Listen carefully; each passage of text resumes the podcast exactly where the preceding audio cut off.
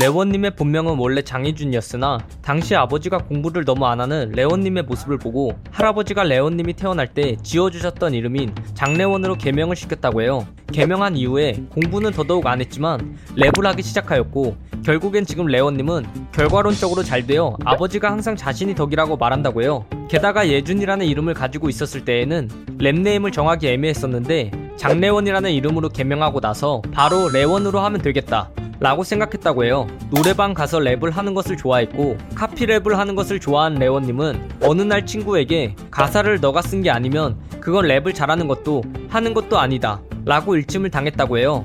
이러한 팩트 폭행을 당한 래원님은 전에 글을 써본 적도 없었지만 래퍼가 되고 싶어 하며 글을 끄적이면서 본격적인 랩을 하기 시작하였다고 해요. 래원님은 과거에 singing에 가까운 사랑 노래를 했었지만 쇼미더머니 에잇을 기점으로 가사의 개연성을 극단적으로 포기하고 flow와 라임에 극도로 치중한 스타일을 구사하는 것으로 화제가 되었었어요. 래원님은 이 부분에 대해 자신은 흠이 없는 찰진 사운드를 만들고 싶었다고 해요. 가사의 흐름과 라임을 동시에 가져가게 되면 본인의 마음에 들지 않는 발음과 구조가 생겨서 마음에 들지 않았고 내가 행복하려고 하는 건데 내 마음대로 리듬 탈래 라고 생각하여 지금의 래원님이 탄생하였다고 밝혔어요. 현재 참가하여 좋은 모습을 보여주고 있는 쇼미더머니 시즌 9을 비롯하여 전 시즌인 쇼미더머니 시즌 6 8에도 참가할 정도로 래원님은 쇼미더머니에 꾸준히 참가하고 있는 래퍼들 중 한 명인데요.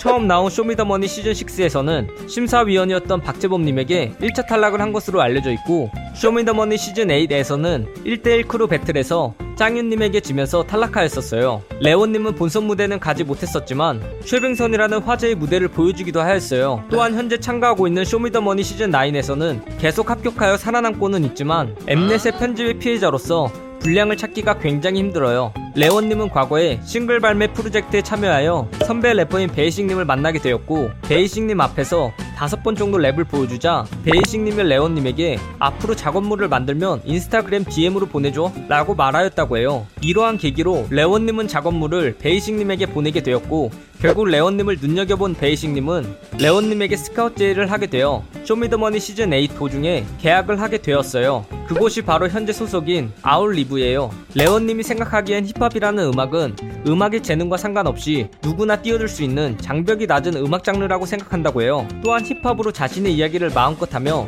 모든 것을 할 수 있어 좋다고 해요. 엠넷의 인기 프로그램인 고등 래퍼 시즌 3에서 레원님이 방송상 나오진 않았지만 탈락했었다라는 기사가 보도된 적이 있었는데 사실 레온님은 고등 래퍼 시즌 3에 참가한 적이 없고 고등 래퍼 시즌 2에 지원하였다가 탈락했었다고 해요. 학창 시절이었던 그 당시의 레온님은 자신감도 없고 굉장히 풀이 죽어 있어서 탈락한 것 같다라고 말하며 아쉬움을 표현했었어요. 초등학교 시절 학생회장을 할 만큼 인싸력이 풍부하였던 레원님은 고등학교 시절 학교 공부를 열심히 했었고 학교 생활에 충실한 모범생일 뿐만 아니라 1학년 때 과학 1등급을 받은 적이 있을 정도로 상당한 우등생이었다고 해요. 어렸을 때부터 장난꾸러기였던 레원님은 래퍼를 하지 않았더라면 개그맨을 했을 수도 있을 정도로 남들을 행복하게 할 때 자신이 행복하다고 밝혔어요. 또한 남들 앞에 서는 것을 좋아했고 남들 앞에서 자신을 뽐내는 것이 행복했다고 하네요. 이러한 외향적인 성격을 가진 레원님은 음악을 시작하면서 남들과 비교하게 되어 내향적으로 바뀌어 왔다고 해요.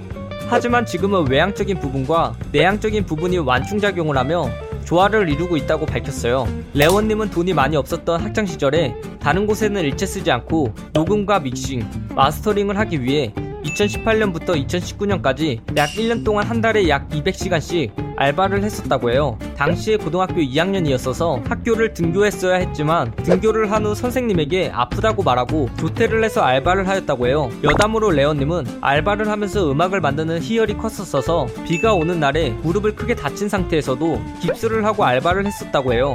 2020년 5월쯤 래원님의 SNS에 버벌진트님을 디스하는 글이 계속 올라오게 되자 사람들은 버벌진트가 쇼미더머니 시즌 8에서 지속적으로 래원님을 탈락시키려고 하여서 앙금을 품은 것 아니냐라는 이야기가 나왔지만 사실은 버벌진트님이 피처링을 해준 자신의 싱글 해바라기를 홍보하기 위한 일종의 노이즈 마케팅이었다고 해요. 래원님이 한강물 안으로 들어가서 촬영한 쇼미더머니 시즌 9 지원 영상은 전체 지원 영상 중 제일 높은 조회수인 약 460만 회를 넘긴 화제의 동영상이에요. 이 영상에 사용된 곡은 2020년 9월 15일에 발매된 음원인 래원님의 원효대사라는 곡이에요. 래원님은 화제의 래퍼이자 화제의 음원인 머쉬베놈님의 왜 이리 시끄러운 것이냐라는 곡에 뮤직비디오에 출연하였었어요. 1분 36초 부분을 보게 된다면 래원님을 볼 수 있어요. 구독자의 약 2,400명을 보유하고 있는 글리치라는 이름의 유튜브 채널에 래원님이 출연하는 영상밖에 없기에 많은 사람들은 래원님이 따로 유튜브를 시작한 것 아니냐라는 추측을 하고 있지만 확실한 사실은 알려진 바가 없어요. 여담으로 이 채널의 컨텐츠는 유명 인터넷 방송인들이나 지인들에게 티셔츠를 배달해주는 컨텐츠예요. 래원님은 스트리머 원정상님과 랩을 시작하기 이전부터 친분이 있었다고 해요. 래원님은 가끔씩 원정상님의 방송에서 게스트로 출연하는데 이때 영상 내용을 보게 되면 래원님과 원정상님은 초등학교 때부터 알고 지내온 것으로 추정할 수 있어요. 쇼미더머니 출연 이후에 어느 정도 인지도가 생긴 래원님은 아무리 조그맣고 가볍게 내뱉는 말이라도 상처받을 수 있구나 라는 걸 느끼며 악플을 받는 사람들의 심정을 조금이나마 이해하였다고 밝혔어요. 이 영상 내용은 모두 인터넷에 기반한 자료들을 정리하여 만든 것이라 사실과 조금은 다른 내용이 있을 수 있어 그 점 양해 부탁드리겠습니다. 잘못된 내용이나 TMI 내용에 대하여